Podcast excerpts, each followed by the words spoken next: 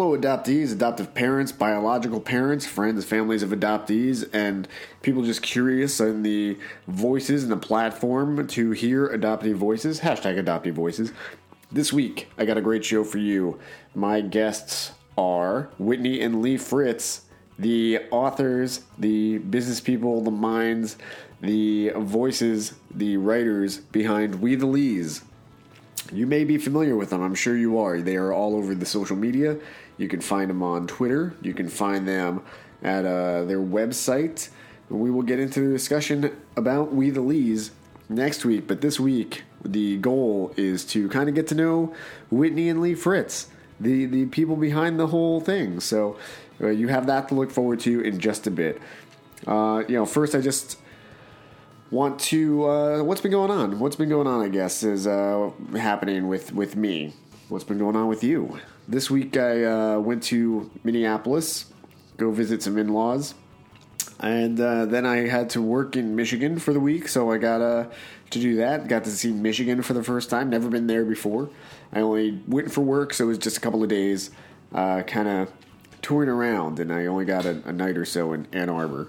I will say this about michigan they eat very big there. The food was delicious. Only went to a couple different places, but uh, by the second or third day, I, I couldn't eat a full size portion of anything anymore. I was stuffed from the previous day's meals. So for breakfast one day, I ordered a biscuit and gravy. There was a full order and a half order, and I asked how big the full order was, and the lady said, "Hey, it's just a." Uh, it's just a biscuit, so you know you can handle a biscuit, right? I said, "How big is the biscuit?" She made a little like circle with her hands. I said, that looks like a regular, like McDonald's size biscuit, I guess. Yeah, I'll, I'll have one of those. I can handle that. Uh, what I received was a plate, like a full size dinner plate, with a biscuit that looked like it had been made in a crock pot and enough sausage gravy to fill the Grand Canyon. And it was delicious, but I couldn't eat the whole thing. which I, I would be embarrassed about if they hadn't stuffed me full of like fried foods and burgers and onion rings and all kinds of stuff the previous couple of days.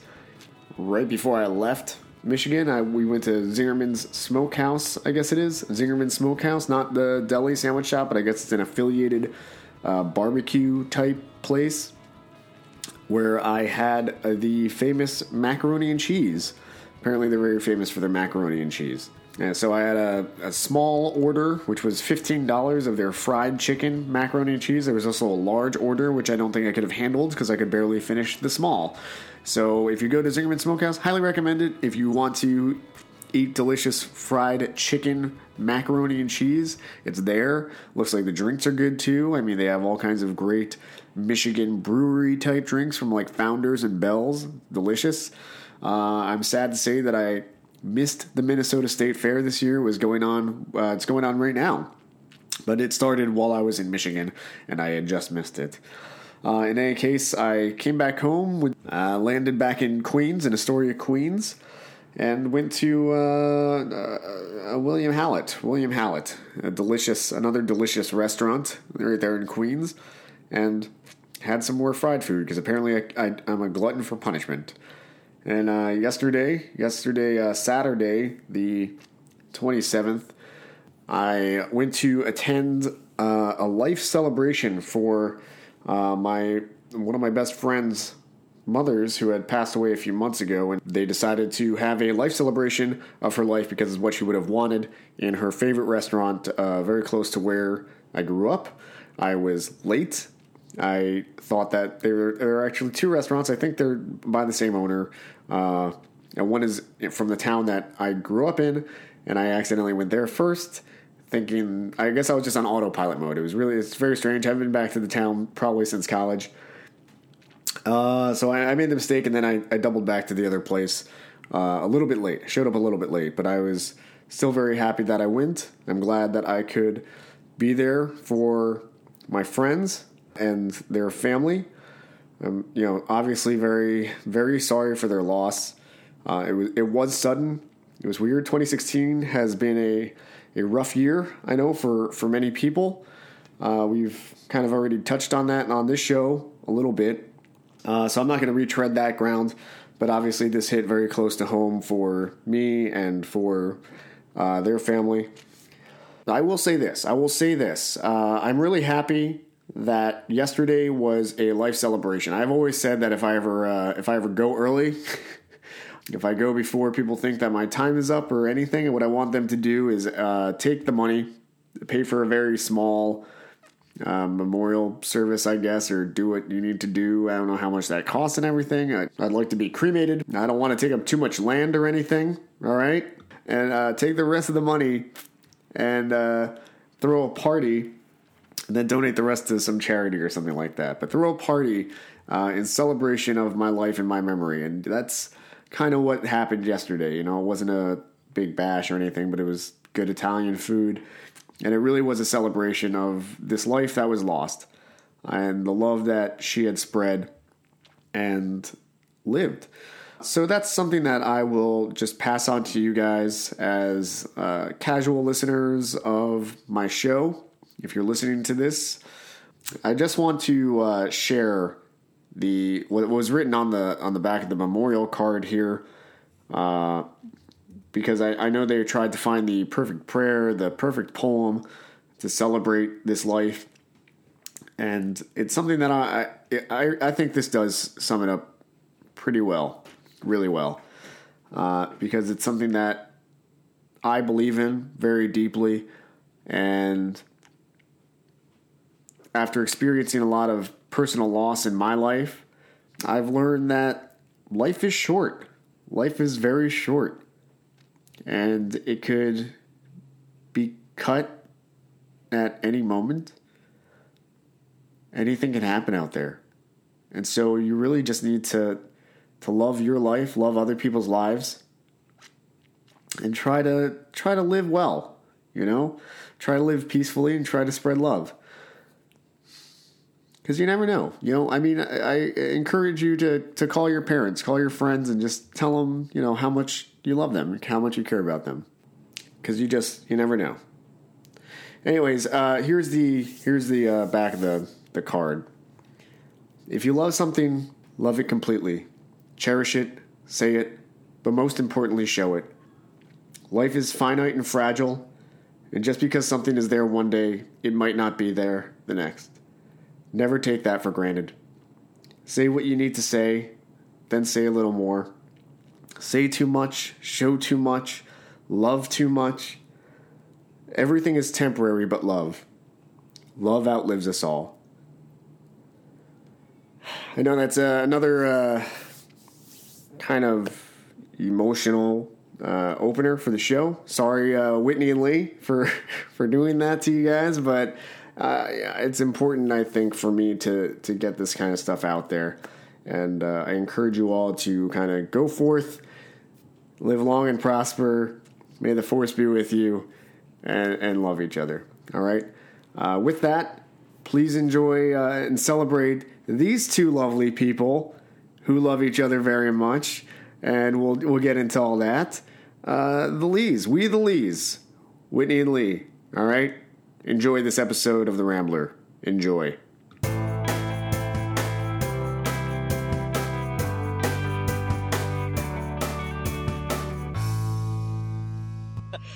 we'll work through the, the audio things. Don't worry about it.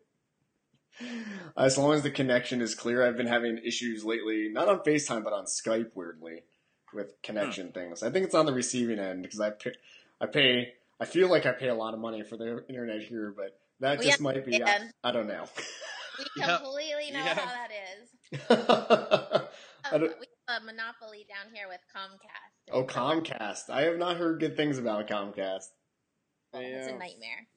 I uh, had Time Warner when I lived in uh, North Carolina, and it was terrible. Yeah. And I'm very happy to have moved back to New York, where Verizon FiOS is yeah. abundant. It's kind of much no option. No. so that's the majority of the country. I feel like there's just no options. It's like, yeah. oh, are you, are you screwed with one internet choice? Oh, that's too bad. Well, it's us or bust, so deal with it. So pay a, million dollars a month and have no customer service. Yes. well, do you prefer dial up? Because we can refer you to, a yeah, dial up service. oh my word! Oh yeah, yeah. That's.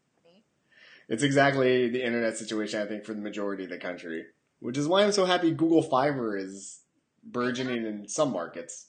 Here they have like an actual like they've been building out the cable and stuff here, mm-hmm. but we're a little bit east of town, and so I think it's gonna be forever. Uh, yeah. Where are you guys located right now? We're like right. Have you been to Nashville? I've never been to Tennessee. ten miles from downtown Broadway, probably. Like we're really not that far out. We're we could walk to the airport. We're really close. That's but, pretty close. It's, you have to like walk on a major highway to do that. It sounds very dangerous. It's super close, but it's like considered far enough out from like Metro proper. Uh-huh. Uh, it'll be forever. Before. Is there like a lot of are there more abundant choices of internet and things to do in downtown than there are where you are? I think. Well, they probably have AT and T down there. They do have AT and T, and then mm-hmm. Comcast, and then soon they'll have fiber. So, if oh yeah, like five miles closer, we could probably have all that. Who's providing the fiber? Google. Google. Oh, Google. That's their next thing. Is Tennessee, Nashville? Yeah, they've been building here for probably a year and a half now. Wow. So what, um, they're expected. What uh, is that already a service that you can get right now if you had moved well, closer? Well, pretty soon. I think maybe next year. They're up within a year. I yeah. Pretty oh man, I'm jealous. I have a feeling I have to move back to North Carolina at some point in time. And Google Fiber has announced like the triangle and down there, like Raleigh Durham is going to get Google Fiber, and I'm like tempted. I'm like, I know it'll be an hour away from work, but maybe I'll have a self driving car by then.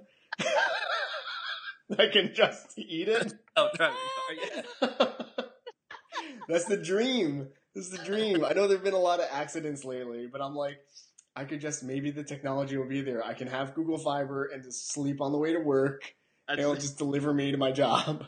I do not blame the technology. I totally blame the people.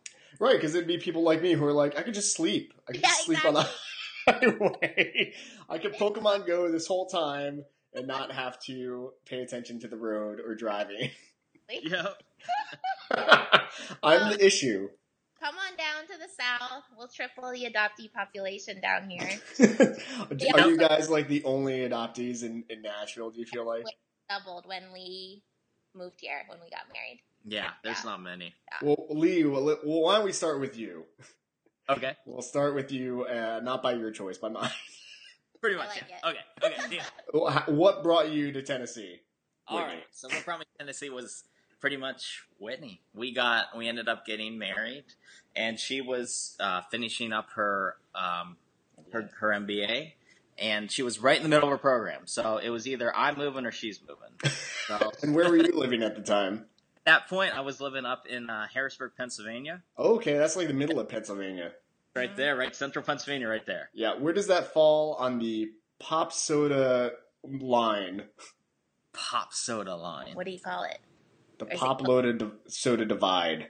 I would say pop, you're you're you're close. I'd say Coke or Pop. You'd say Coke or Pop? You'd say Co- Coke. Coke? Are you from Georgia? Maybe. they call everything Coke. Sprite is Coke. Everything. Yeah, exactly. Where where did you grow up, Lee? Okay, well, actually, I grew up grew up in Harrisburg, Pennsylvania, so I lived there all my life. So this is my only move was down here to Nashville. Really? Yeah. So you yeah. like went to college and everything in Harrisburg too? Right, actually on the outside of Harrisburg, um, at uh, Central Pennsylvania College, now probably university, but yeah, it's only about 15, 20 minutes outside of Harrisburg, right there. Wow, so you like grew up in and around Central PA my whole life. Yes. Your whole like how was that?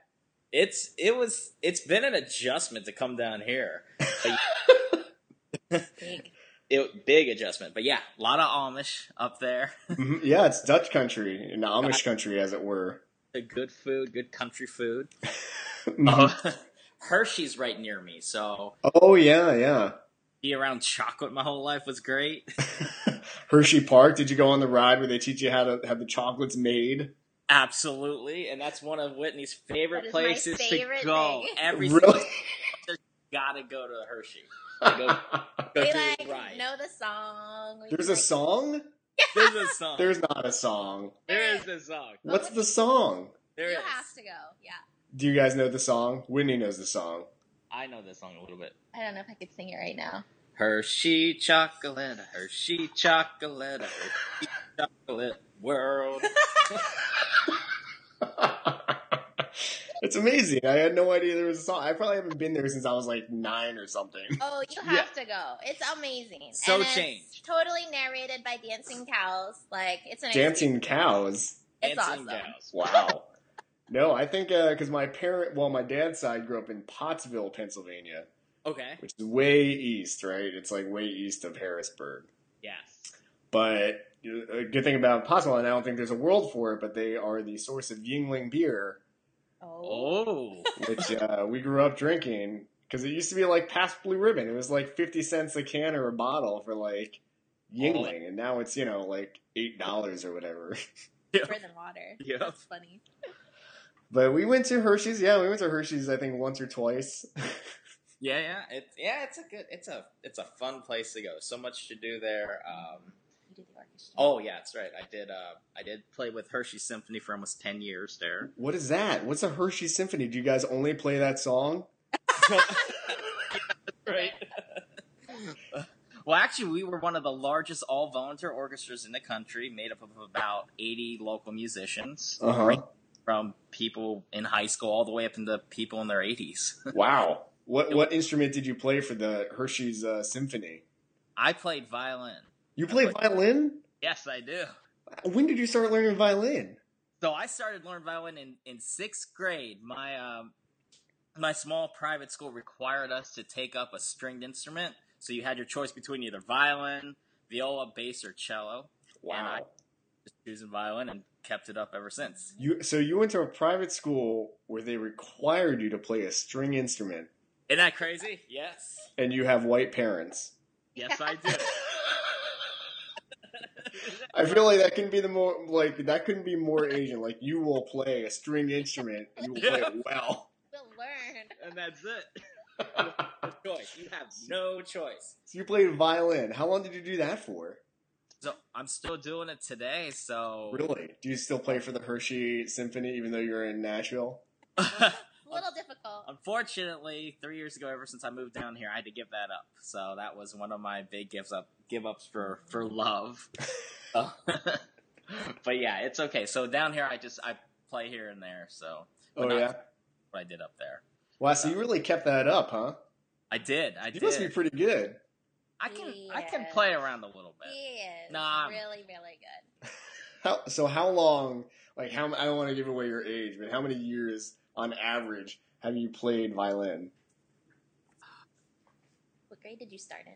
Sixth grade, so it would be probably 18 years Wow. now. That's a good amount of time. You have like at least a high school diploma in violin playing. I- That's a good way to put it. I Yes. like that. I, like violin seems to me like it's such a vexing instrument to me. I'm like that's advanced. I played piano as a kid for like six years, but violin it just seems so like uh, nuanced and like very mysterious. Like you know, I don't even really know how to play guitar without my fingers getting like chapped and like really Uh-huh. like calloused and stuff. Is violin the same way? Exact same way. You just you start building up a tolerance after playing for such a long period of time that your fingers are just you know they just get really really tough. So you can you can do it forever. And you're- Wow. And your holding arm, oh my goodness, you just my one bicep always looks funky compared to my other one just because just because of how much I gotta hold up the instrument. So Are you are you left-handed or right-handed? I'm right-handed. but So this is like your holding arm is, is become your strong arm unnaturally. That's exactly right. So if I have to punch somebody, it's gonna be with the left hand at all. You should have like evened it out by getting a job at an ice cream shop. That's True. right. Oh, I like that. I do. I feel like for a couple of years at least, you would have been like at least even with both arms. That's it. so what kind of like what kind of music does the Hershey Symphony play? Just other than that song, I assume you play the song. Other than that song, they play a lot of classical music, and then within the last few years, I know they've started really trying to hit a lot of like contemporary music, like all the Disney themes, movie themes, things like that. So, Oh really? Like what what like big movie themes? like um, Star Wars was a huge one. Oh yeah, for Star Wars. nice. Yeah, um, Harry Potter. Okay, I don't know any songs from Harry Potter. No Sacha Baron Oh, Cohen. it's a great soundtrack. Pretty much anything John Williams. Oh, okay. did John Williams do Harry Potter? Um, he, I am not sure. I'm not sure. He touched basically everything. He might have done. I mean, they have a million movies, so he might have touched Yeah, one of them. true. That's true. Yeah, he's pretty prolific in terms of the movie scores. That's Have right. you listened to the four? Are you big into like movie scores because of this? I became really big into movie scores. Oh scores. my goodness, he's such a dork. I am. No, no, I'm the same way. I have a ton of movie scores, and I don't even have the excuse of being like, I need to study this for my violin. It's just like I'm a total loser who just is like loves movie scores. You can ask Anne. It's like stupid. I'm like, oh no, no, no. I heard that the score for The Force Awakens is really good. Rey's theme is supposed to be so good. That is. she just mentioned that tonight that The. Force Awakens is on Amazon. She's like, "Oh my gosh, you got to get it." I'm like, It's so good. yes. Yeah, he totally like took over my Amazon Music, destroyed it. It's just full of these dorky soundtracks. So I'll go on and play it, and I'm like, skip, skip, skip. Like I can't find No, no. Oh, come on. And first of all, Whitney, there is a difference between a soundtrack and a score. Come Oh, on. Yeah. Come on. I did not play. I did not have a high school diploma in Hershey Symphony. so what was it like to grow up in, in Hershey or Harrisburg, Pennsylvania? Uh, as were you like the only minority there? Were you the only person of color? So, I mean, there were here and there. There were. Well, I have a younger brother who's Mhm. also adopted. So me and him, yes, we basically ruled the world right there. Uh, but uh, yeah, I would say when it came to like other, say, Koreans or even Korean adoptees, we didn't have many um, Koreans growing up. Um, in the schools we were in, you know, they were primarily Caucasian. You know, churches we were in primarily Caucasian. Even groups that we were around, all Caucasian. So yeah, I would. Growing up, it was just us two. It was Was just that, how was that for you and your brother? Were you like, did you feel like you and him were like alone in the world against everybody? Yeah, pretty much. And then as we grew up, you know, we're both completely different or even opposite. So oh yeah. Even was completely different. So in which ways he hated instruments? He Pretty said, much. No music. he took up he took up stringed instruments too, just because I did, but then just didn't do anything with yeah, them. he totally quit. He totally So what did he do instead? What's what was he doing? Like sports? He was- sports. Yeah. Sports were big for him. Sports and um, weightlifting. Oh yeah. yep, he was big into fitness and golf and things like that. So yeah, I feel like golf doesn't fit in very well in the narrative. There you go. What does he do now? Is he still into all that stuff? well, he well he's still into that, and then he became a chef on top of everything else. Really? Yes, so What kind of chefing does he do? so he works up there for um up in Pennsylvania for a huge chain called Wegmans. It might even be up there in New York, but Yeah, yeah, I know. Yeah, of course I know Wegmans. Yeah, yeah. I don't have it here. I'd never heard of it before. But yeah. Oh yeah. Well, you got what? What's in Tennessee? Like Food Lion, In public. Publix. Publix. Yeah, Publix is pretty big. Okay. But yeah, he's been doing that for about two, three years now, ever since he graduated from Culinary Institute of America. Oh, he went to CIA. Where? Where? In New York? Right there in New York. Hyde All Park. right. Yes, I had a meal at CIA last year. I want to go back. Nice, yes. I love it. It's like cheap, and they're all students, so I don't have to tip. That's right. That's why people come because you got tips. I mean, it's not like cheap, cheap. It's still like an expensive meal, but it's it's delicious, and like the service is real good because they're all trying to earn a good grade. I know, right? Exactly. exactly. It's kind of the best setup. Perfect world. Well, so you got a pretty good job with Wegman set up. Yeah, he does. He does. So he travels a lot with it, and uh, yeah, he loves it. He Oh loves yeah, it. that's awesome. But, yeah, uh, me and my sister were total opposites as well. Like, uh, so same thing. Like, I went very like uh, musical theater type of stuff, and then she went very sports heavy. she went like field hockey and soccer and lacrosse and everything. I was like, ew, lacrosse. I don't. Don't I could get hit in the face with a ball. Sounds terrible. And then she also, uh, so she went to Johnson and Wales in Rhode Island, which is another Okay. good cooking school, and she learned no cooking. which I'm kind of mad about. I'm like, oh, that would have been that would have worked out very well for me. I feel like in the end. We'll send Lee's brother to visit you. There you go. Oh please, yeah. Oh, if or if he ever wants to do a guest chef job at the CIA, I mean, I'll take the trip back up there. Yeah. Does he ever like say like I'm in the CIA? He totally should. I've never thought of He that. should say that. No, he never does. Oh No. man, you should tell him. I mean, like I used to work for the CIA. I have a particular set of skills, skills to make a delicious meal for you. He So is what? amazing. He does. He does family Thanksgivings now. Nice. Wait for you guys or just for any family? Well, yeah, for the family there. So if we happen to be in Pennsylvania, then then we get to enjoy. It. We it. get to enjoy But it, he's exactly. amazing. Have you guys gone back back up to Pennsylvania? We are not good about being there on actual holiday dates. right. Yeah, normally other times during the year. Just because I just hate going up with all the crowds and stuff. Yeah, so we're like, Oh yeah, big travel day. we'll we'll go the week after, the week before. That's probably a smarter plan, actually. Yeah, I bet it's cheaper too. Oh, absolutely. It is. Yeah, yeah. Well, like Tennessee, I don't like. I don't know. Uh, Do you guys drive or do you fly up? Oh no, we fly. We fly. How long is that drive going to be from Nashville to Harrisburg? Did it one time. um, it's about twelve hours. Ugh. Twelve hours. No. Mm, if it's over like four anymore, like we've gotten so old, we're like, oh, that's too. You guys are not that old. Come. I can't sit that long. My back. I feel you on that one. Yeah. So, what did you study in uh, in college? So, you, which college did you go to? uh, I went to Central Pennsylvania Central College. Pennsylvania. Yes, and I studied uh, business administration slash finance. Okay. What got you into that? You're just like good at numbers. Um, I here's another Asian thing. Yes, I I I love numbers ever since I was young. And then Really? Finance? Yeah, I just got into it. I don't know what. I, I think it's just genetic. But uh, For, but you got them and not me, man. Tell them about your mom's vegetables. oh yeah, so when I was really really young, I used to drag my um my wagon around our neighborhood. I Uh-huh. would go in my garden, pick all her vegetables. She would she had this small garden that she would she would just loved all these vegetables and growing them. But Yeah. before she was able to pick them, I'd go out there real quick and pick them, and then go around the neighborhood and go sell them all. Did, did your Which mom like- give you permission for this, or is this like a No. rogue operation? I did. That was my first business venture, and I'm like, huh, that's a hundred percent profit right there. I'm gonna have my own farmers market, mom. There's nothing you can do about it. That's it. Did you make a lot of money off of this? I did because who who's gonna turn away a little five year old boy dragging his wagon around our neighborhood asking asking for vegetable money? What kind of was veg- so- vegetables were you selling?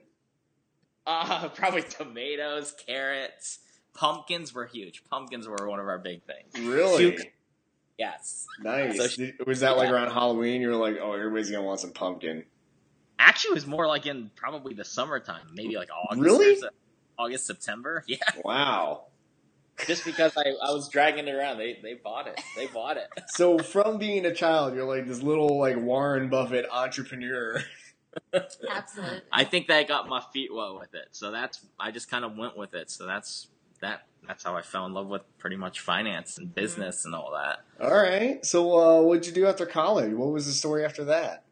So after college, I had no idea what I wanted to do. Um, graduated back in 2007, Mm-hmm. and the job market was it was okay, but I like I said, I didn't know what I wanted to do. So I eventually applied at um, the Social Security Administration, Really? and they they took me on as a retirement specialist. So before I got on with them, I worked for a bank for a few months, Uh-huh. And then eventually transitioned right to them. So and that's who I've been with ever since. so what kind of retirement advice would you give to Oh. the general Oh. audience?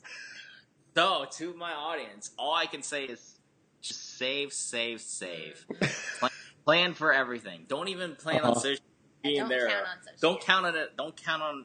Yeah, don't count on Social Security. I mean, count on it a little bit, but not that much. Uh-huh. Don't be dependent on Social Security.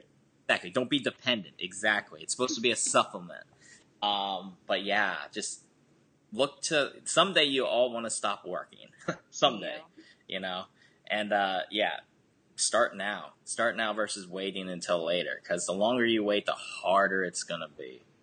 So I did see that. Uh, I don't know if you watched the last week Tonight Show with John Oliver, but he had a whole like episode on uh, retirement planning, Really? not getting screwed and saving now. And it was like, let me think, th- see if I can remember. So it was like, yeah, start saving now, invest in low risk index funds, Okay. Yep. uh, get a fiduciary, not just like a financial planner or something like that, but somebody who actually has to have your best interest in mind. Yes. Um, and I, I don't remember the last part. there was like four steps, but those seem pretty like like good. And I'm still like, how do I get a low index, uh, low risk index fund? Like, how do I do that? And it was like how he was explaining like how even like one percent like fees could like really kill you in the end. Like they, even though it seems like one percent, it could be really like thirty percent of your savings in the end, something like that. I'm like, what? How does that even work? I don't understand banking. It is. It is. Those fees add up, and they're just like those hidden fees and all that. They Mhm. just they kill. They kill what you make. You know. so you They. do social and financial. Oh, I I also do financial planning. On top Oh, but are you a fiduciary? I have everybody. Yes, I am. I have everybody. Absolutely, I am.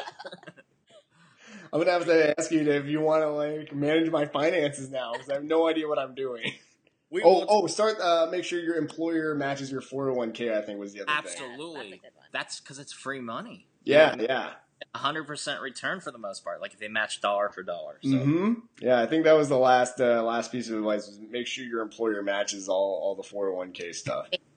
not- yeah, exactly. Take advantage of it. That's awesome. You remembered all those steps. Holy cow! Hey, John Oliver, humor equals me ingesting information more easily. That's it. I, I, I highly recommend any of the listeners to go watch that because it's actually a really good like 20 minute rant. It was like, and there was a lot of things on like Forbes and stuff like that, and and there were a couple other magazines that commented, and some were like, "Don't take his advice; he doesn't know what he's talking about," and other things that were like, "No, that's really sound advice, but we advise these other things as well on top of it," and blah blah blah. And I was just like, well, as long as like at least four pieces of advice were like pretty sound, I'm I'm I'm comfortable with that. Exactly. Yeah, that's really good. We'll have to look it up. because Yeah. I don't know anything about financial planning. Well, we will talk. We will talk later. Excellent. Yeah, if you ask my sister, who's even worse with financial planning, I, I probably shouldn't say this, but I'm going to because it's a funny story. My dad is a is a CPA, Okay. and he asked my sister when she got her job, like, "Does your job offer a 401k?" And she was like, "Yes." He's like, "Okay, do you know what that means?" He's like, and she said, "Well, 401 is the area code that I live in, and K stands for Christina, so it's for me." He was like, "Nope, good didn't guess, but that's not what a 401k is." oh, that's awesome. Oh my god. So for all of my younger listeners, that's not what a 401k is. No. Just know that your employer should match dollar for dollar. and That's start hilarious. saving now. that's exactly right. I know the Rambler is not usually here for good sound financial advice, but in this case, Yes. That Very is. good. That is. That is. Are there- is there anything on top of that people should know? About you mean like planning for your retirement or just Planning planning for finances? I saw The Big Short. Don't invest in the housing market. Oh Oh my goodness, The Big Short. That was such a good movie. That explained it to a T. Um, to a frightening degree. It was like I didn't realize I was going to watch a horror movie when I put it on. I thought this is going to be funny, and then I was like horrified at the end. Yep, absolutely. I'd say probably one a really good piece of advice is to start for those that haven't started or, or are coming up short of it. Start saving for an emergency fund as well. How much should you have in your emergency fund Have anywhere between three to six months set aside. of your salary? Yes, exactly. Um, just in case of any any type of loss out there, so that you know, in case you need to make some type of big purchase, you don't got to put it on credit cards. Mm. You can just pay cash for it, and it, But what if I have rewards on my credit card? well, that's a good thing. You just keep paying it off of. Credit cards aren't bad. I'm not saying credit cards are, are bad at all. No, credit cards are phenomenal, especially use all we use them all the time. And for the rewards, oh my goodness, we maximize as much as rewards as we can get. But the emergency fund on top of that is just set aside and Mm. ever need it. So like if you needed something something big broke and you need to just pay for it, yeah, you can swipe your credit card, but then you have your emergency fund to then pay that credit card off with. Ah, so supplement all your stuff with your emergency fund. Exactly. Just This is the best sound advice I think we've gotten on the show so far. Not related to adoption. that's it. so, when did you really, speaking of adoption, Yeah, okay. yeah. start start getting involved in all this kind of stuff? When did you start thinking about it with you and did your brother ever talk about it with you? Did you talk about it with your parents or was it just like all self-reflective? So here's kind of what happened. Give you kind of a background on that. So growing up, my brother and I, you know, we were exposed to like adoption or adoptee groups maybe once a year because my mother would, you know, helped to run a run a local dinner every year, and that was Mhm. for a lot of Koreans and Korean adoptees and their families. But growing up, my brother he was never really big into adoption, so it's never been really kind of an issue with him. Is he younger or older? Four years younger than me Okay. younger than me. Um, and then uh, I would say back in around 2010, so 2010, it's kind of my pivotal year. Um, there was a big conference that came to Harrisburg. Um, it was uh, for Korean adult adoptees, and I ended up going. And after that conference, I just got this huge feeling of like, I want to know where I came from. I want to go see my birth country. I want to just, all of a sudden, I went from zero to 100 with not being Korean to all of a sudden being 100% full blooded Korean. I want to know everything about it. a lot of us have experienced that Yeah. before. So, and it was just like, yeah, like I said, zero to a 100. And, Who uh, hosted that thing? um, it was the KAAN conference, the Korean adult. adoptee. Oh, okay. They Um, just had that in Pittsburgh. Did you guys went to that, right? for that. presented this year. Yes, How was that? Really, really good. It was really good. It was a good experience. We well, we have a lot of history. He can get to that. We do. We have a lot of history with KAAN. Well, so what's the history other than this uh, this Harrisburg conference in 2010? Well, we we actually met at KAAN. We met at KAAN in Albany, New York, in 2012. Oh, okay. That's actually how we hit it off. Mhm. Without KAAN, we wouldn't have met. Right. So- yeah. But So, uh, so what was the experience? So you went to zero from 100, yeah, American to Korean. pretty much exactly. Yes, I that whole pendulum swung swung and all of a sudden. So after that, then I just we booked a we booked a trip to Korea that following April. So the conference was in uh, July August, and that following April went to Korea for the first time, and we went um, on a tour. My my uh, my mom, my godmother, and myself. Mm-hmm. My dad didn't want to go because he didn't want to starve for two weeks. Doesn't doesn't like kimchi. exactly. What about barbecue? Come on, All right, barbecue's good. barbecue. Everybody loves deal with that. smoked meats. Come, I mean, That's Central Pennsylvania right there. You know, yeah. you, could- you could deal with that. Come on. But, uh, but yeah, so for two weeks we went and toured the entire country, which was awesome. Mm-hmm.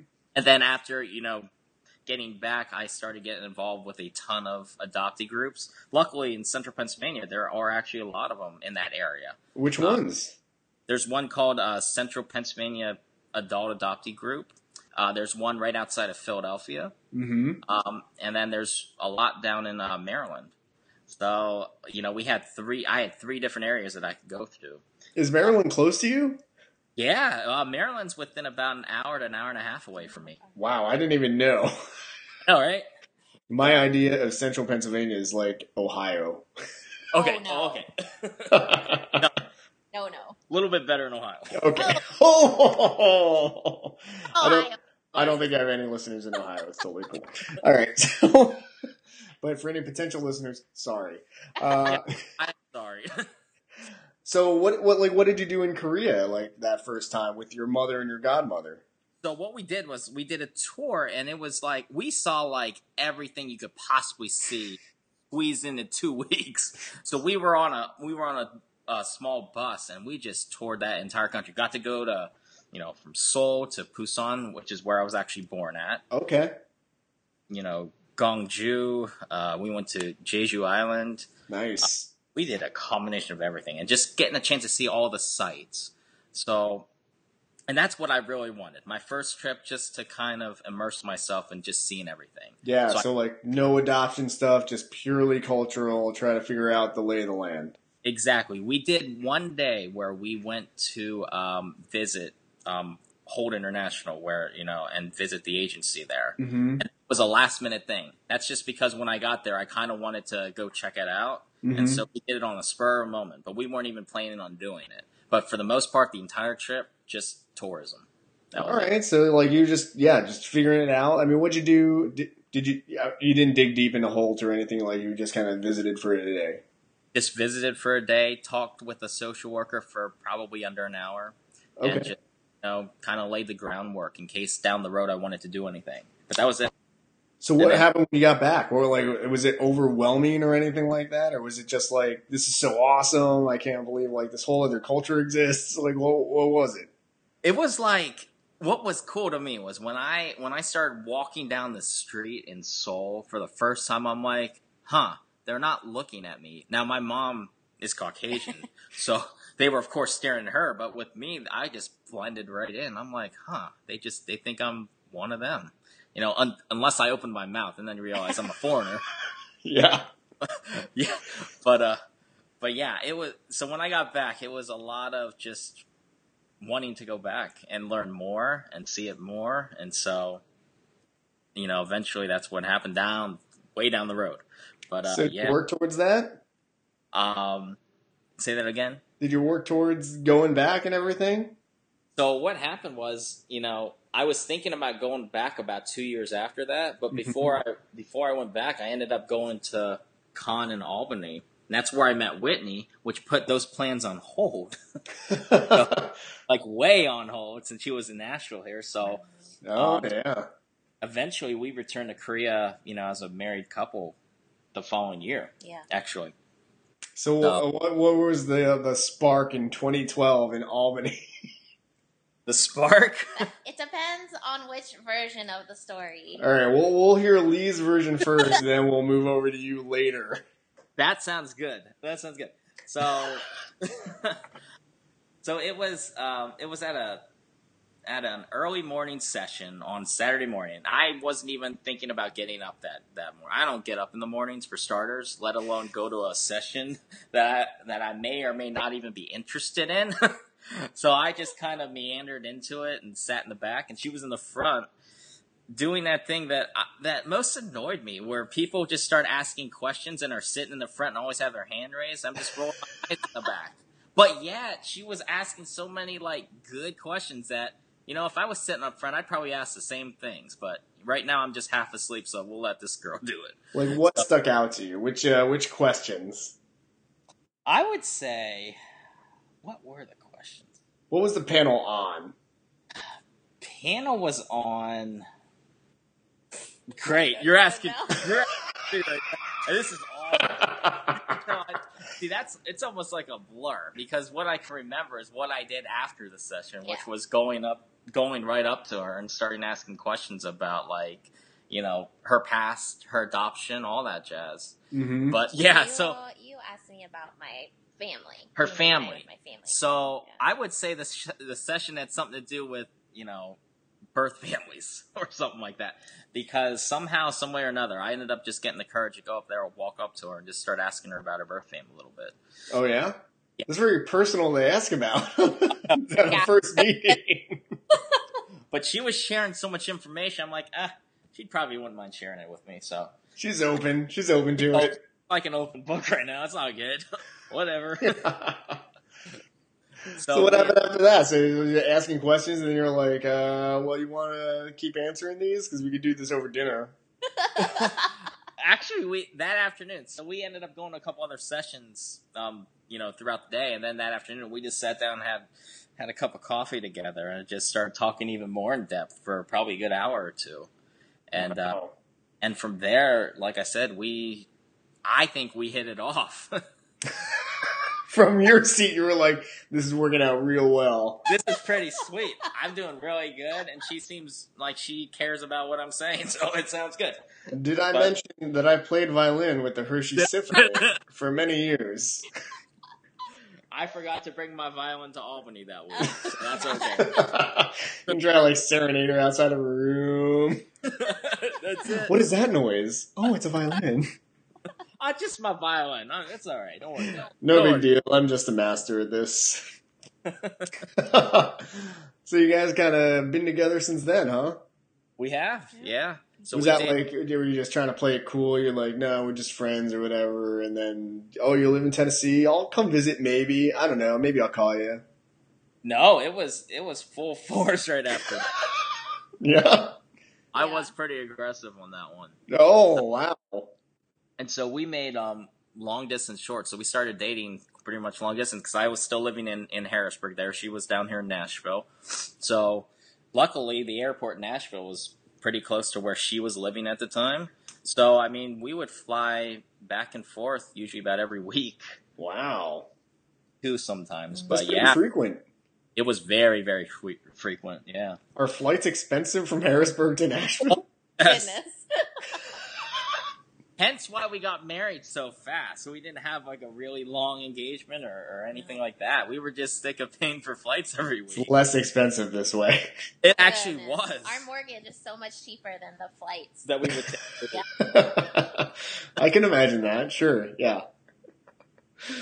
All right. So, uh, like, what's been happening since then? So, so you guys got married. Where'd you get married? So we got married in May of 2013. Um, we were actually we were actually married on a cruise ship Nice. in uh, in Baltimore, Maryland.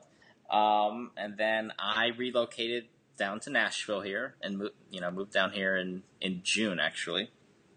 And um been here ever since. Um, but things have been things have been really good. You know, we've done a lot of traveling. Um, twice. been to Korea twice. Um, where else have we been?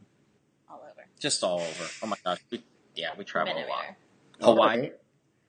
Cool. Well, we're gonna move over to Whitney and hear her side of the story Okay. before we move on to We the Lees and what sparked all that. But first, Whitney, tell us a little bit about yourself. Okay. Um, let's see. From the beginning, my childhood was actually pretty similar to Lee's, minus the adopted sibling. So I was kind of just like the Lone Ranger in Connecticut. Connecticut is where I grew up from. Connecticut, not Tennessee. Yes, no, not Tennessee.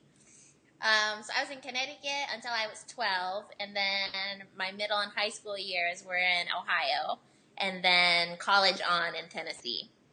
So yeah, I was definitely like the only Asian kid in my school. Like, I honestly can barely remember seeing an Asian ever until college, and there was one other Asian friend that I had. That was totally it.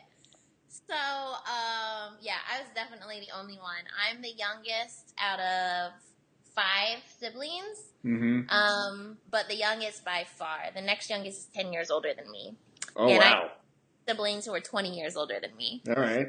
So I was kind of raised like an only child because none of them, like I don't ever remember living with any of them. You know, they were older and out of the house. So, um, I was pretty spoiled, but it was, um, Did they like come back and like dote on you and spoil you with all oh, they kinds of stuff? did. Like I totally, i i always thought of them as like my aunts and uncles, you know, more than my brother and sister. Mhm. Because we had that relationship where they would like come visit and it was like exciting and they would bring me gifts and never like sibling rivalry or like fighting over like get out of my bedroom or anything like that. Because you're like the baby. Yeah. Oh yeah, absolutely. And I was totally spoiled. Uh, Um, so yeah, I went through most of grade school, you know, that way. And I was Lee, you know, had a little bit like once a year as far as adoptee groups and Korean things that he was involved in. And my parents like always tried to involve me in that stuff, but I was like totally stubborn. I wanted nothing of it. Like I was like insistent that I was white. Oh yeah. Was not, you know, like I had no, I didn't want anything to do with like Korean anything. So there are people who are confused by that, right? There are people who are like, I don't understand how you could try to deny like what you look like in the mirror, but I'm like, I had that. I was like, I mean, not like I was denying I was Korean, but it was like I felt white. I had white friends. I looked expected to see a white guy in the mirror when I looked in the mirror. I mean, is that pretty much what you were going through? Yeah, it definitely was. Like I can remember um begging my mom when I was I don't know, I must have been like 8 to 10 um to let me dye my hair. I wanted blonde hair like my Barbies. You know, it's like thank God she didn't let me cuz that would have been a total disaster. Um but yeah, I totally had that experience of like of course if I looked in the mirror like I knew that I looked different from everybody else, but Mhm. it was I don't know. I don't think denial's the right word, but it was just like I didn't feel like what I looked like, you know. Sure. Yeah. So um, after high school, um, I moved to Nashville for my undergrad work, and that was in 2005. So Mhm. I've been here about 10 years now. And what was Um, the undergrad work in? Um, also business and accounting, actually. Oh, more number. Yeah. I'm sensing a theme. We speak in binary code at our house. All numbers. So this works out well. This is like a real team here. Oh yeah, absolutely. so yeah, I also did um, business for my undergrad, and then, like Lee said, I, I finished MBA work a couple years ago. Mm-hmm. So um, yeah, I came here for that, and when I graduated, um, so the economic downturn was in 2008, and then Mhm. I graduated in 2009. I'm trying to find a job, and everyone was like, "We're not interested." I don't even know how many resumes I sent out. It was like the absolute worst experience. Yeah. So I was totally panicked. I'm like, Sallie Mae is gonna want their money back soon. Like, what am I gonna do? I was just like, oh, it was just a horrible time. I can remember that sinking feeling. Mm-hmm. Um, and so strangely, one day I was walking through the student center and I saw an advertisement for English teachers. I did not study English or education, but it was an advertisement for English teachers. You're like, I'm desperate. I speak English. I can do this. Give me a paycheck. I will. so, of course, of all places, it was in Korea. Mm-hmm. And I'm like, what the heck? I'll just apply. So I sent in that application and they responded in a couple of weeks and they're like, when can you come? And I was like, oh crap. Like I didn't Shit, I did not think this Oh. through. my goodness, what have I done? So it was my only offer. It was like the only interview that I'd had. And Uh huh. okay, like I guess this is it. So I remember calling home to my parents in Ohio and I said, Great news, I finally got a job. And they're like, Oh, thank God. You know, like they're like so relieved. You don't have to move back. Oh, oh yes. And um, they said, Well, is it at the school? Are you gonna stay in Nashville? What's gonna happen? I was like, um, it's in Korea. And they were like, What? Like, what are you talking about?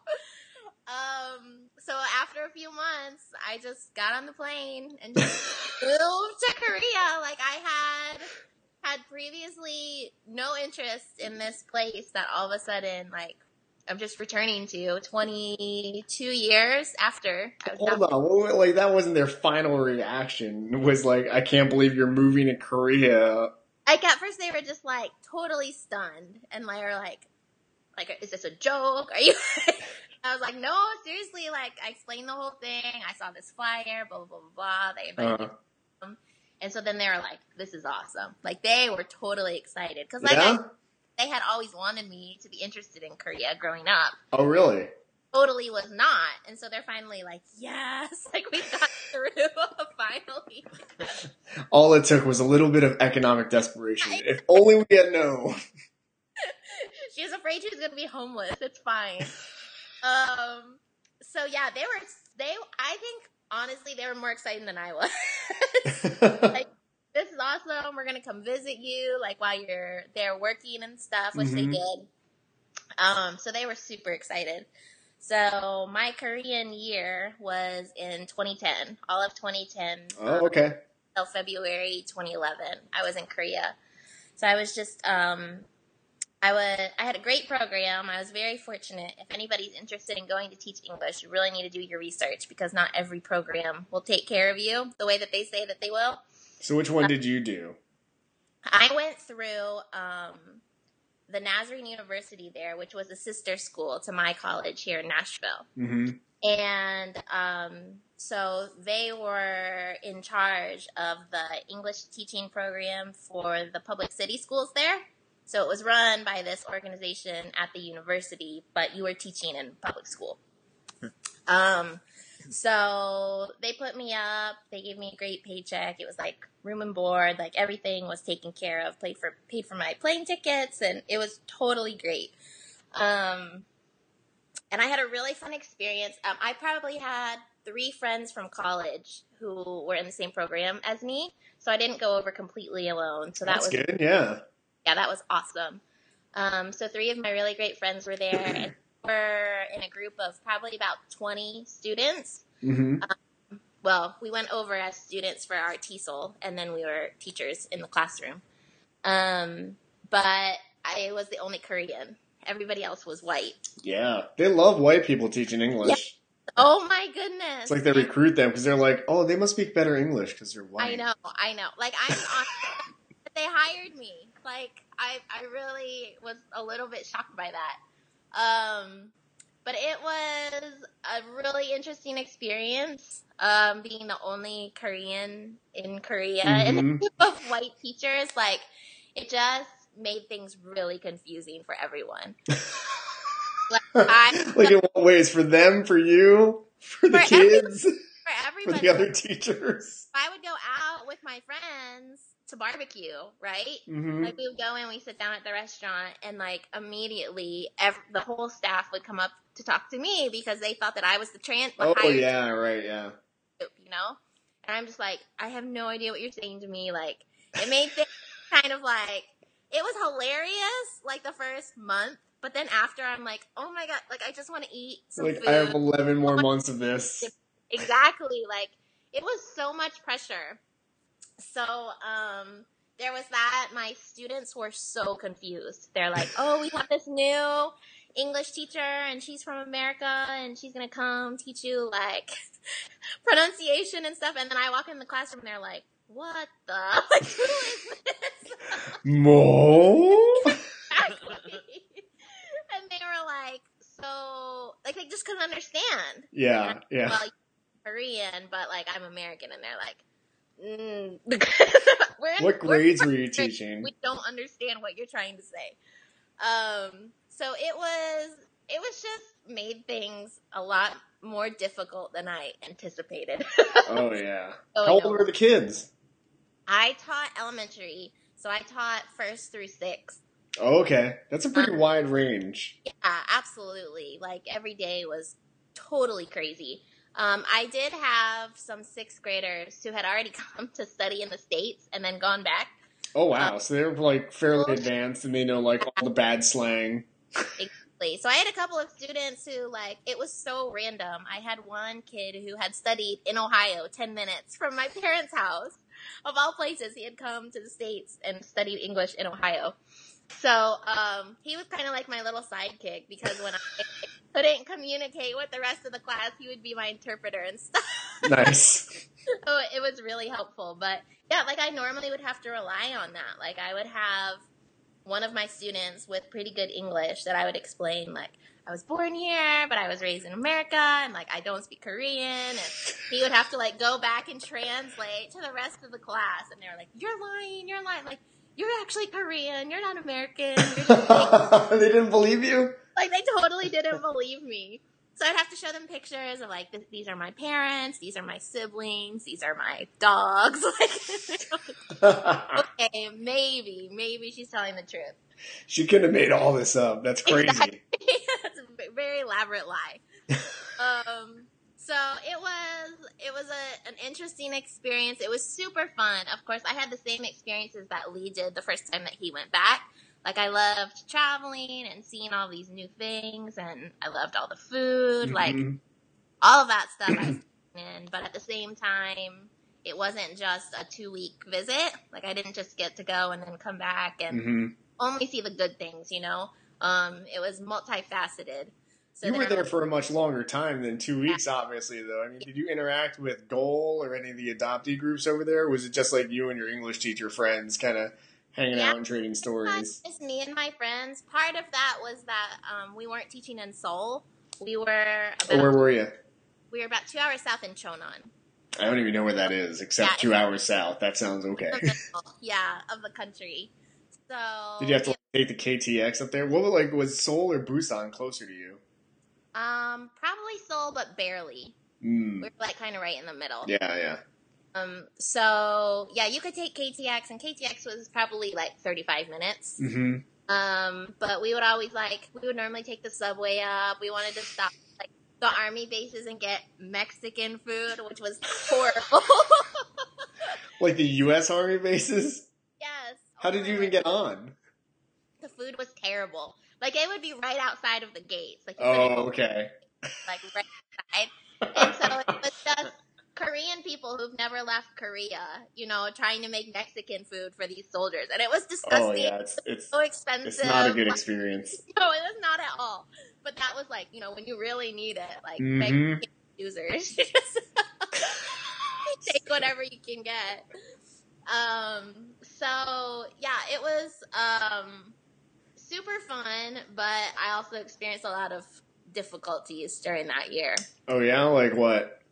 Um, there was just like the t- general confusion about my like existence as a human. Like, what are you? I Uh, feel like that's what it was. People were just like, we don't know how to define you. You know, Mhm.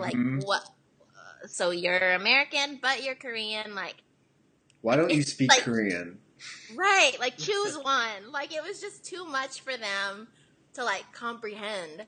Um, and so I generally would have like, if I told somebody that I was adopted, you know, it would be like one of two responses, and I hate equally hated both of them. Like, the oh, oh, so Exactly. sad. oh, Oh. we're so sorry. But I'm like, you didn't personal, like, you had nothing to do with this. No, but there's like, like a Um, national shame about it. Yeah, it, it totally is. You know, that's so true about Korea. Like, everything is like our country, our family, Yeah. our. Oh yeah, it's a collective. Absolutely. Um, so it was either that, it was like pity, or it was like, okay, we're gonna make up for this, and g- call me Oni, call me Opa. I'll take care of you. Like I'll care for you. That like Mhm. the way that you were not cared for. Based on, I'm like, no, like that's not what. Oh I no, I know that. I got free taxi rides. I got Yes. candy. Oh my word! I was like, no, no, no, no, no. I do not want that. I did. I'll pay for taxis. It took me a little bit of time to like realize that like at first I was like, oh, these people are so nice. You know what I mean? Yeah, yeah. Like it took a couple of times of getting burnt, realizing that they just wanted like language exchange or you know something like that. Did they want like, oh, oh, you're an English teacher? Oh, Oh, interesting. I'm trying to learn English. exactly, exactly. Oh, uh, my test is coming up soon, so you can help I got the TOEFL. Uh. Exactly.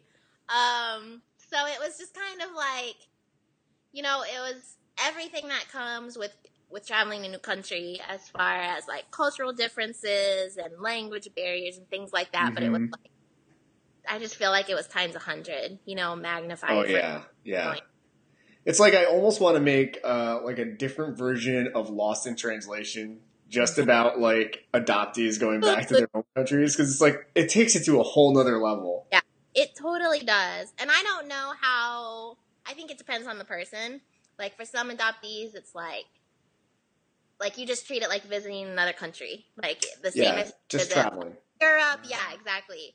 And for some adoptees, it carries this whole other expectation. hmm And um, I think for me, I really kind of had this expectation of like, kind of what Lee was saying about like going and blending in for the first time. Like I was kind of like, oh, it's like they're gonna welcome me home. Like I don't know what I thought. Like they're gonna roll out the red carpet for me, you know.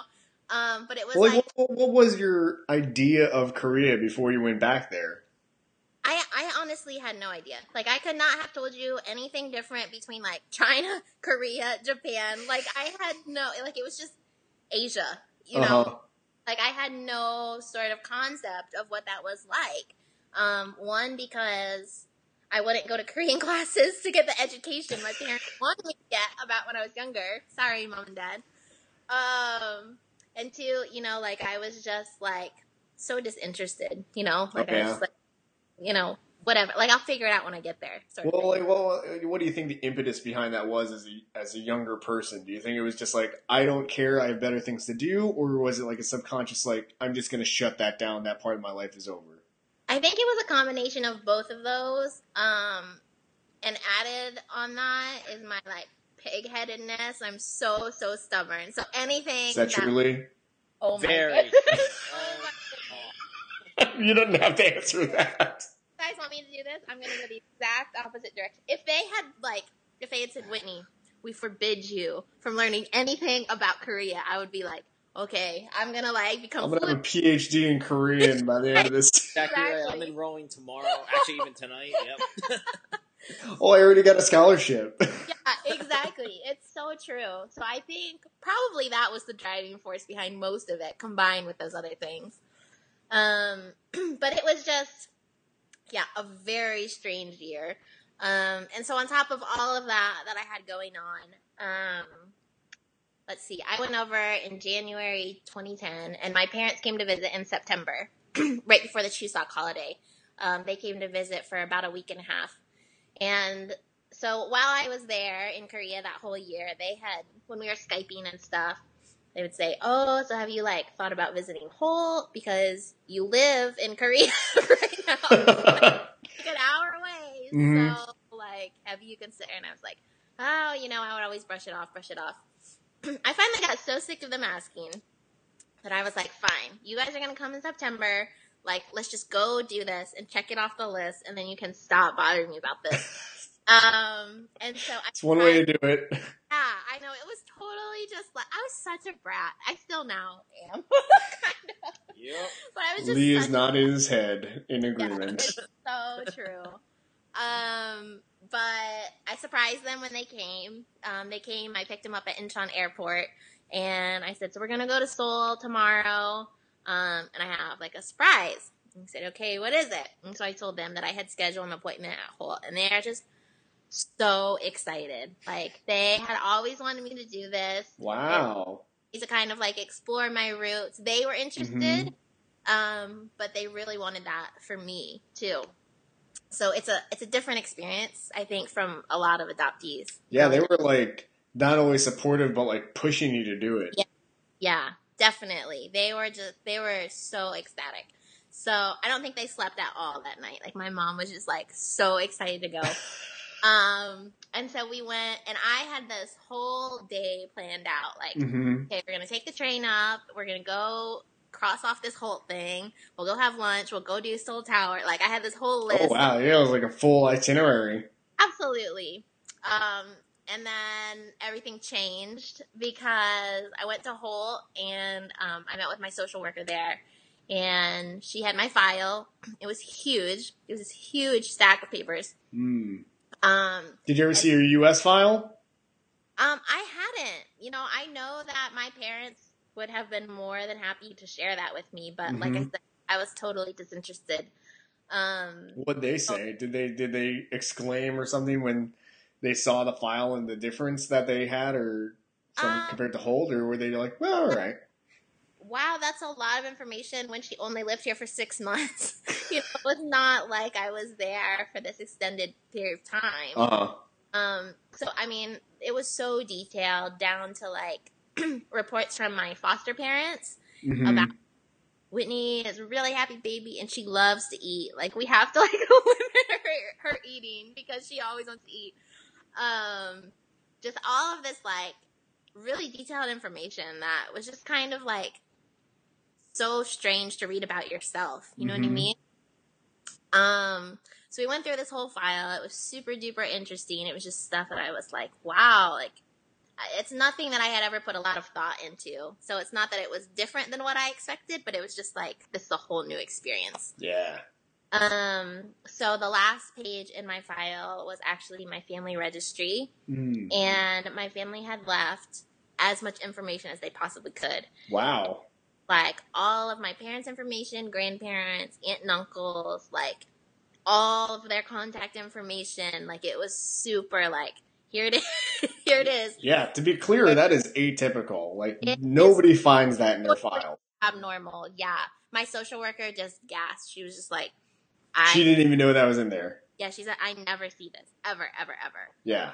And so then her next thing was, you know, if you wanted to do a search, it would be super easy. Yeah. I mean, like, Like- that's like, oh, I just got my Ancestry.com paperwork. That's exactly true. Yeah, it was totally strange. Um, but when she said search, I was like, like, uh, that's not why I came here. Like, wow. So you were completely unprepared for that possibility at all? no, I wasn't. I hadn't even considered it. I was like, okay, I'll go listen to what the lady has to say, and then I'm gonna be hungry. We're gonna go do these other things. Nothing has changed since the foster parents to now. Exactly. Lee can attest to that too. Um, yeah, I was completely blindsided, honestly, by that. Mhm. And I was just like, oh my gosh. Now you're like, we're definitely going to eat after this and drink. so hungry. Um, I'm so glad though that my parents were there. yeah. They got to see, you know, everything change in that hour from the beginning to the end of that meeting. Um, and it got really serious really fast. And, I can see that. you know, I'll just give you a little bit of time to talk and come find me, you know, when you're done. And so she left me and my parents in the conference room and I was just like, what do I do? Like, I, I don't know what to do. So we talked, we cried, we laughed, like we just were like, ultimately decided this feels like a door that's way too far open to just walk past it, you know, like you've got to just go through and, and see what happens. Um, so I decided to do it before I left. Um, Holt that day, I initiated search. Um, when I left, I was just like, okay, so what are the next steps? Do I? So of course I had to do the letter and send pictures, and she had to translate and all that. And I said, well, when should I expect to hear something? And she said, I'll definitely have an update for you in about a month. And so I was like, okay, that is really soon. Like that's that's not that much time for me to kind of like try to process this and prepare. So we went through the Chuseok holiday, which was I don't remember, maybe four days. Mhm. And and she told me, um, like nothing's gonna happen over the yeah, holiday. yeah. It's like, but Start the next week when I come back. And I said, okay. So she, she sent me a letter the next day after Chuseok, and she said, okay, I've translated it and we're sending it out, and like kind of the month starts now. I said, okay, that's great. She called me in less than 48 hours. I was at work the next week. And um, I came back from teaching my morning classes, and I had like 25 missed phone calls from this number. oh, wow. What we need to get in touch with you now. yeah, I'm like, what? Like somebody died? I don't. And I had these text messages, and she said, "This is so and so from Holt. I need to talk to you immediately."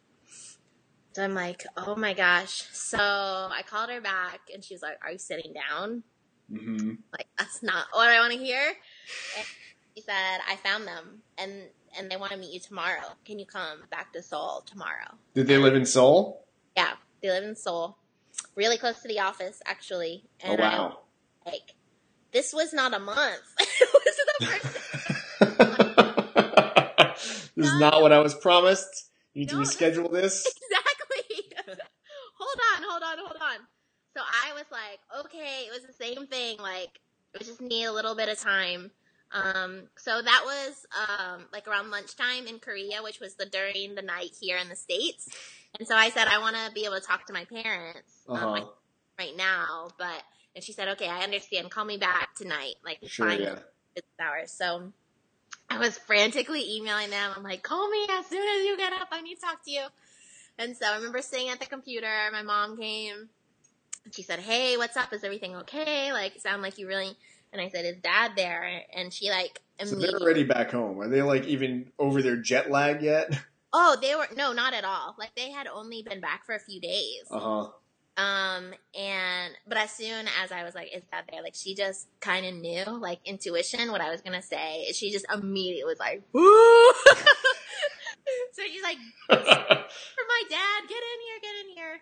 And I said, they called and they found them and they want me to come tomorrow. And she was just like, what are you gonna, like, that's not a month, is what she said. Um, and so I, I conveyed everything to them. I told them everything that I knew. I said, so surprise, I have a younger brother too. I, we Mhm. had learned from the paperwork that I had a, an older brother two years older, but we of course didn't know about the younger brother. And so I said, um, there's a younger brother and he goes to school in China and he, neither of the boys knew that I existed. And they called him in China and said, get on the next flight and come home because you need to come meet your sister. And so I'm like, they're flying this kid from another country. And he's like, "What the hell are you talking about?" is happening? It was just such a whirlwind. And so the social worker called me and she said, um, so he, he got the next flight, but it's not the next day. He got the next available flight. And so he won't be able to come in until Sunday. So they want to Mhm. know can he spend the weekend with them at their house. And so I'm just like, Well, that's not a lot at all. That's just a small ask. It's like, Oh my goodness. It was just so crazy. And so I'm just going a mile a minute with my parents. Like, what do I do? What if I hate them? What if they don't like me? What if I, what if I did with them? And then I'm there and I'm stuck. uh huh. Thing. And they were just like, okay, you need to take a breath. Like, think back to the conference room. Think back to the conversation that we had. Like, this is so wide open for you. Like, just go. Just go and see what happens. And I was like, okay. like, I was so sure, yeah. easy for you to say, right? So easy. um, so I went the next day. Um, my older brother was there and my parents were there, and we met Mhm. at Holt with my social worker, and she was our uh, translator for the hour that we had in the conference room. Um, it was really surreal. Is definitely the word I would use to describe Yeah. it, but also not what I would expect, and I don't think what other people expect when they think about a reunion like that. Well, what part- were you expecting going in? Just a whole bunch of stuff? think I thought it was gonna be like I pictured the Hollywood version of it, like really emotional, like we're sorry, you know, sort of like like the music is like the violin is swelling in the background. The. Hershey Symphony Orchestra is behind you. John Williams is conducting the whole nine. um, you know, like that's what I expected, and I think part of it was um that everything happened so quickly. You know, it was really unusual. Um, the time frame that I think all of us were still processing. Like we, you know, we're all still kind of stunned about everything that had happened in just a couple of days. Um, but I went in and it was really pretty emotionless. Um, to be honest, it was not this huge thing, and it was pretty awkward. Like I didn't know like how do I address them? Like, are you Oma? Are you like because you're my stra- you're a stranger too. Like I don't know you. Yeah, yeah, Yeah. so it was that. It was just kind of like, of course, the language barrier, which um, my social worker was the translator. Like it was just, oh my goodness! Like I just didn't know. I just didn't know like Mhm. about anything walking in. Um, but it was good. Like the conversation went really well. They asked me a lot of questions about my family in the states and you know what it was like growing up. I brought a lot of pictures and um, they were great. You know, we had a really good conversation, and then the social worker's like, "Okay, it's the end of the workday. I'm gonna go home." Well, it's uh five thirty, and uh, I've been here about a half hour longer than I'm usually Exactly. here. um, so she's like, "Well, you have my number, so call me if you need me." Picked up my See ya. Your translator's going bye bye. crazy. And you Like, spoke no Korean, really. and I had so I'd been there for nine months, and like I had said, like there was this expectation everywhere I went that I spoke Korean. So I had a little bit more pressure than my friends who had white faces. Um, yes. So I had studied pretty seriously up until then. Certainly not to like translate a birth family reunion yeah, yeah. through day to day things. Um, and so it was there was a huge language barrier. Um, I was definitely not at a level to like be on my own for the weekend the way that I was. Um, but I picked up my bag and I got in the elevator with them, and I was just like, "What am I? This is so stupid. Why am I doing this?" You're being kidnapped by strangers. No, that's exactly what it felt like. And so I just remember going in the elevator and I'm just like wide eyed, what am I doing? And we're going car to the parking garage. And my older brother is there, who had, you know, we'd both just, everybody had relied on the translator the whole time. So he, Mhm. turned- he looked at me and he said, in perfect English, um, well, are you hungry? What do you want to eat?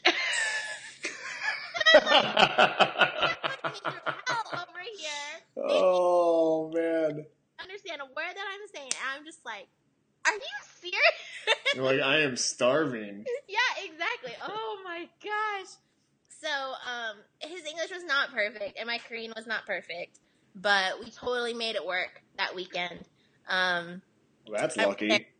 Two nights. Oh, absolutely. I was there two nights with them before my brother from China came, and his English is like amazing. Oh yeah.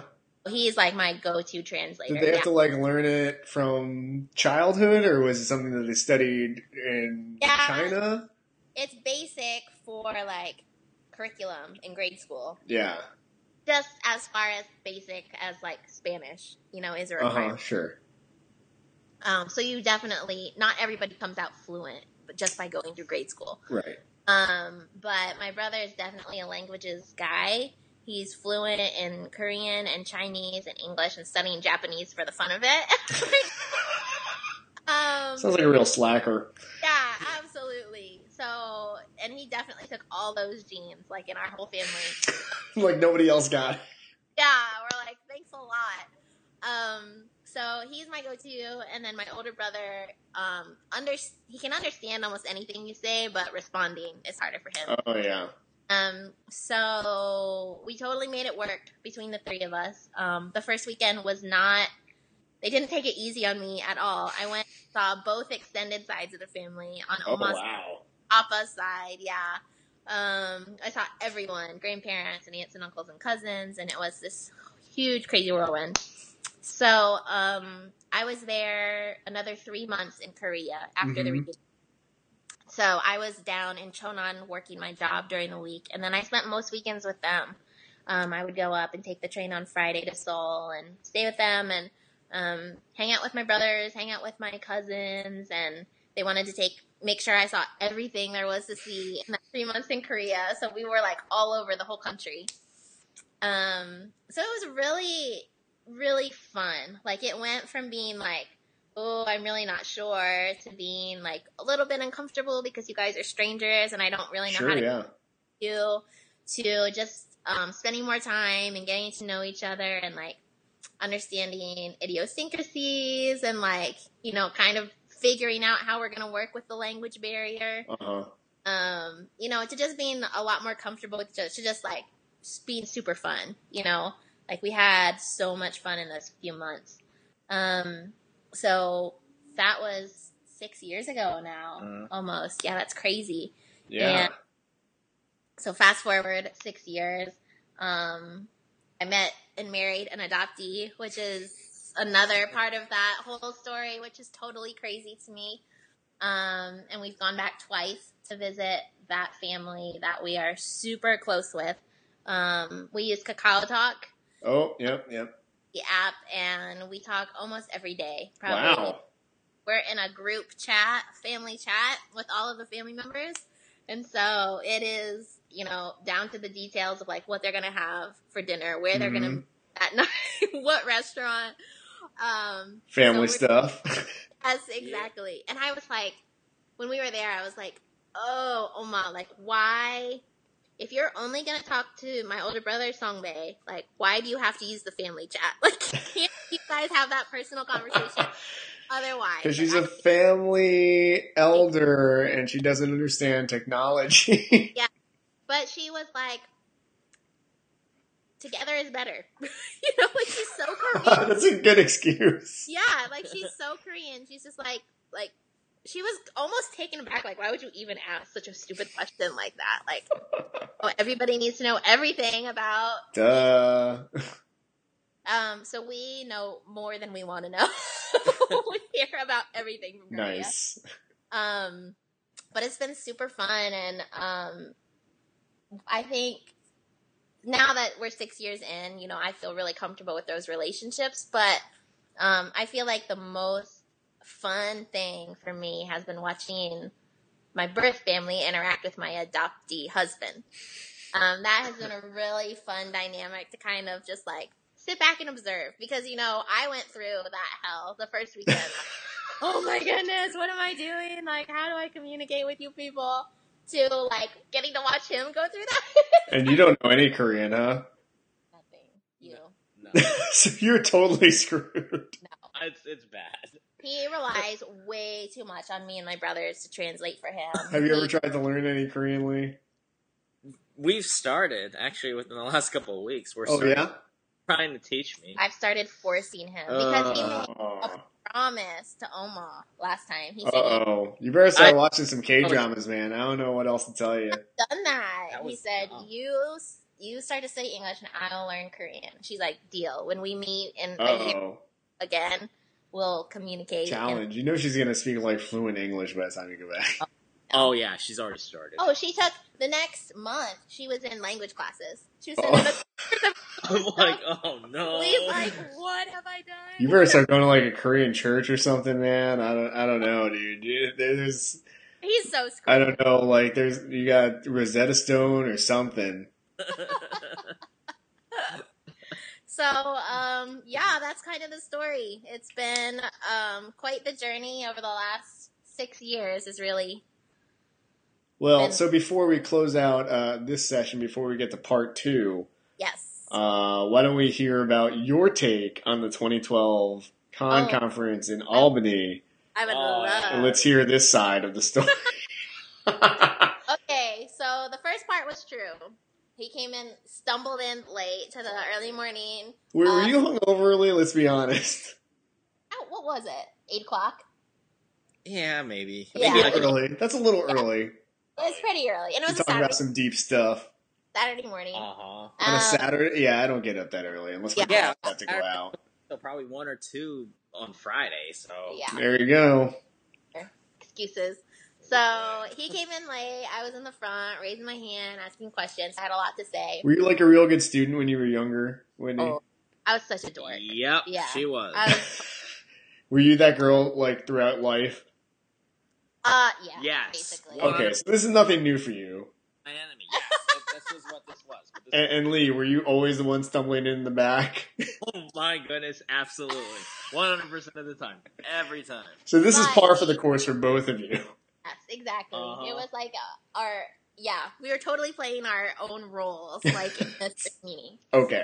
Um, Yes. so yeah, all that first part was true. He came up and talked to me after, and he said, "Oh, so you mentioned meeting your birth family. Like, what was that like?" And Well, do you remember what questions you were asking and what the panel was about? it was not a panel, actually. Or with the workshop? It was one therapist um, that was there, and she was just talking about like um, family dynamics for adoptees. hmm Um, so it was a mix. It wasn't only adoptees. It wasn't only parents. It was a mixed audience, and it was just kind of talking about like how do you navigate that? You know, I feel like that's usually, I haven't never been to the KAAN conference, but I feel like that's the makeup of the typical KAAN conferences. yeah. Um, they've done a really great job lately of making sure that they mix their offerings. So Mhm. there will be some sessions like that, and then in each time block there will be like adoptee only sessions. Yeah. So it's closed to everybody else, and it can be like completely honest. And then there'll be parent only sessions, Mhm. um, even spouse only sessions. So they've really done a great job trying to mix all that together. And KAAN stands for the Korean Adoptee Advocacy Oh my goodness, it's the craziest. Network. They've got they've got to fix their name. Am It's I making this up? American Adoptive Family. Korean American Adoptee Adoptive Family Network. I think Something there's like, like six A's in the middle. oh, I don't know. I can't. Yeah. You make it short, like two syllables or something. Your name, yeah. Um, so we went through that session. Lee asked me a couple questions, and then Do you remember what he asked you about? Yeah. asking me mostly about um, my time that I lived in Korea. What was that like? Because um, he was interested because he had only gone to visit for that two weeks. for the Mhm. two weeks. yeah. So what's it like to Yeah. live there? And then, oh my goodness, like you met your birth family. What is that like? You know. And so we were just kind of chatting a little, and he said, "So do you know what session you're going to go to next?" And I said, "No, I haven't even had time to look at the schedule. Like I need to run to the bathroom real quick before it starts." And so you know, like I'll see you later or whatever. Did you get nervous about that? You're like, oh, she's totally ditching me right now. Okay, I'm but like- he totally did. Okay, you're totally downplaying it I am because he's like, oh, okay, like I'll see. So I go to the bathroom and I come out and I'm looking at my thing. I come out the bathroom door and he's standing there waiting. not in the creepy way, right? You're not like waiting there like outside the door. he was totally like waiting for me. He's like, did you decide what session you're gonna go to next? I'm like, oh my god, freaking me out. So he kind of followed me around the rest of the weekend. Like, you know, oh, I'm sure that's not true. you know what session you're gonna go to next? So then later, like he said, we had coffee.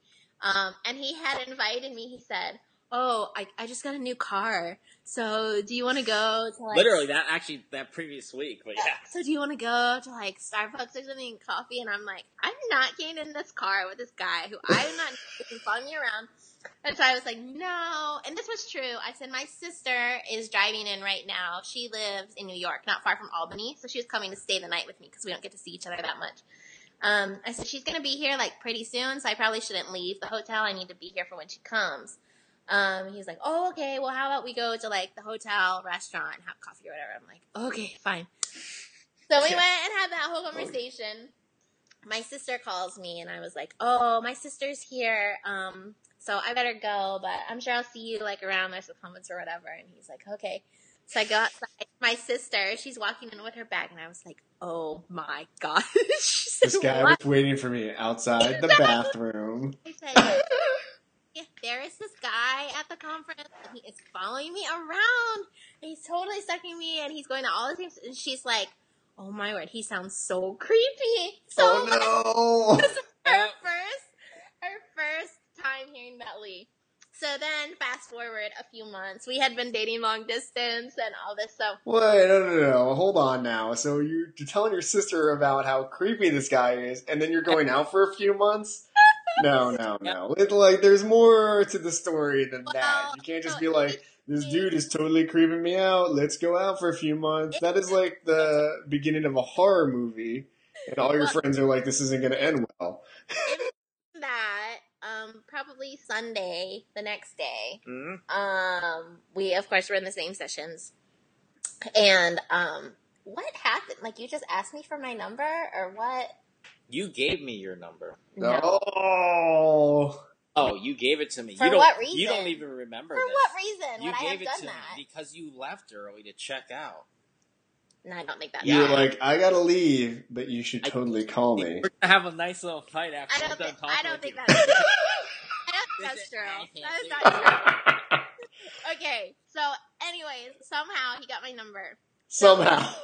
He was call he was texting me that that night. So I I flew home and he drove home. And, And you're you're back in. Tennessee at this point. I'm You're back back in in Nashville. And I'm in Pennsylvania. And And you're in so- Harrisburg. like texting, like, oh, did you get back okay? Blah blah blah blah blah. And then the next day he's kind of like, oh, how's work? Blah blah blah blah blah. And then he's like, can I call you? So he calls me and we talked for probably a couple hours that night. And I was like, okay, like he's decent. Like he's maybe it's not like as creepy as I thought it was. Now that there's hundreds of miles between us. Exactly. Like I felt a little bit more comfortable then. Um, two days after that, he sent me flowers at my office. Within the That is adorable, and I hope you gave him that your office address before he sent flowers. flower. Not creepy at all, right? Oh, where do you work? On this college campus? Which building? he went on the website and looked me up. Oh, there you go. So okay, that's sweet. That's a sweet move. He did good. So I was like, okay. So that's how it started. So then we're talking on the phone like almost every night, blah, blah, blah. So we start dating long distance. And so I finally, I'm like, okay, this is like probably like gonna be for a while. It's a little serious. And so I was talking to my sister on the phone and I said, um, I just want to let you know I started seeing somebody and I feel like it might get pretty serious. And she was like, oh my gosh, who is it? Like, do I know him? I was like, funny story. You do. I said, remember that conference in Albany? And she's like, yeah. And I was like, remember that guy who was following me around? And she's like, oh my god, the stalker! you didn't call him a stalker. that has followed him around Oh no. Oh. to this day. The first time she met him, and then now when she talks to him, she's like, "Oh my god, I remember. Like we thought you were so creepy. You were stalking on her." Lee, do you let this stand? Do you let them abuse you like this? I have no choice. He has no choice. I got You're like, I am a fiduciary and I play violin for the Hershey Symphony. You cannot berate me like this. I'm a true catch. Yes. oh come on, it's a fun story. I moved to Tennessee. I did. So that that was how Lee was introduced to my family as the stalker. As a stalker. Yeah. Very Yeah. nice. Well, that is a very sweet story.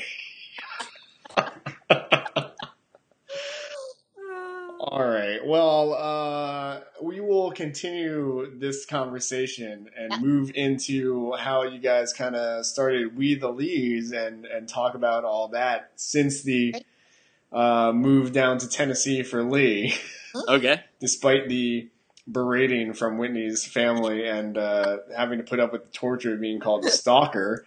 I think unfairly. Uh, set with Lee on that one. Thank you. Uh, next time, how's that? How's that sound? Sounds great. Sounds great. All right. Thanks for coming on the show, guys. of course. Of Thank course. you, Mike. Thank you.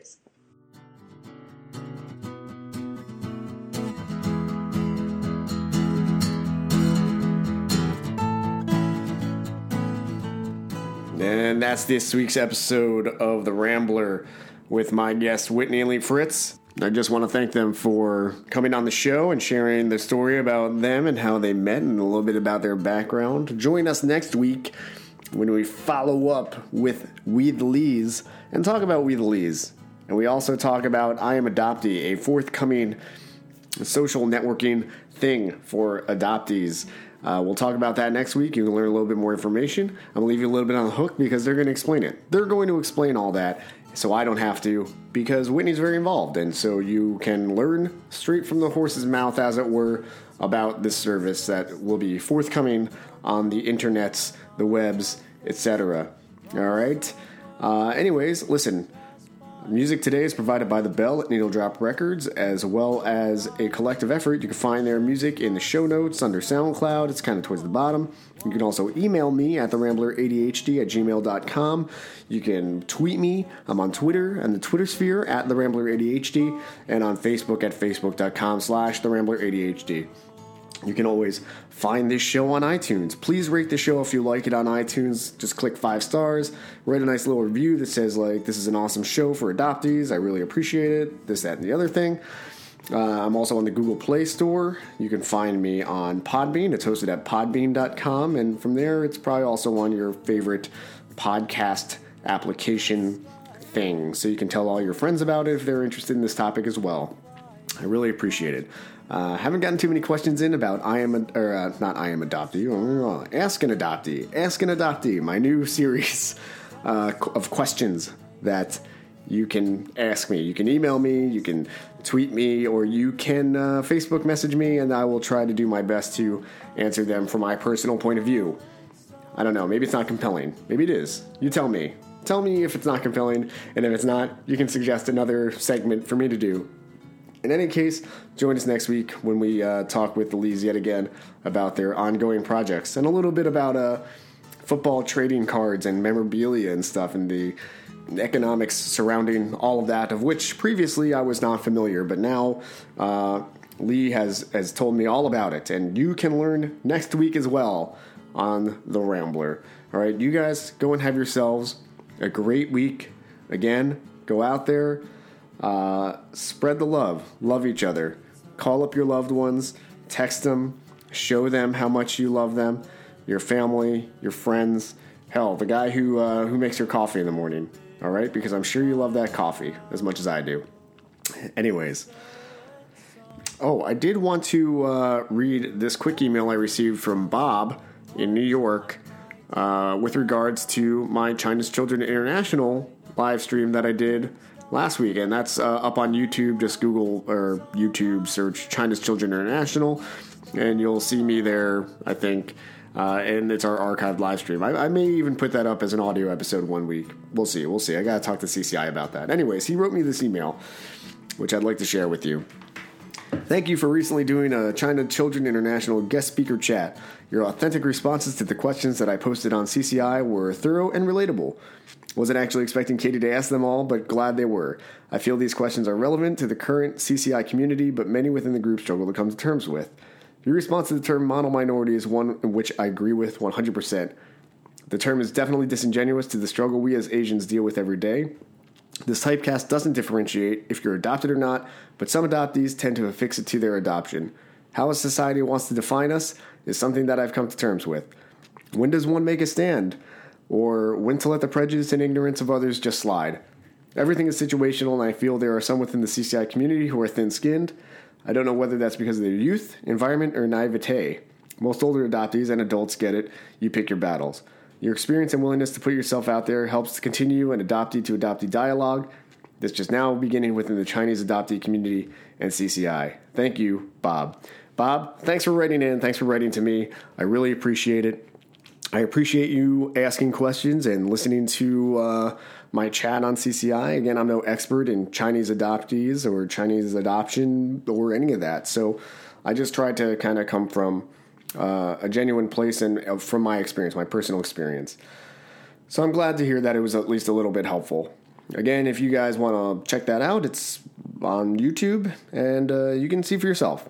And if it prompts you to ask me any questions, go ahead and do that. I also want to give a shout out to uh, Marie Tae McDermott again, who just wrote this uh, great piece in the New York Times about uh, the current uh, state of DNA and uh, 325Kamra and GEDmatch and 23andMe and Ancestry.com and how uh, adoptees are kind of turning to these services as well as birth parents to find each other when the system in Korea or the adoption system in general kind of has has put up barriers, uh, whether willfully or not, and how we're breaking those down using current technology. So shout out to Marie, great article. Thanks for shedding light on this, uh, and thank you for continuing to do some hard work uh, that I'm not doing because I'm just a podcaster. Uh, you're welcome on the show anytime. Again, Marie, anytime. you don't have to write your great American novel. Anyways, you guys have yourselves a great week go out and spread some love. I love you, and thanks for listening. I'll talk to you guys next week. Bye. Forever,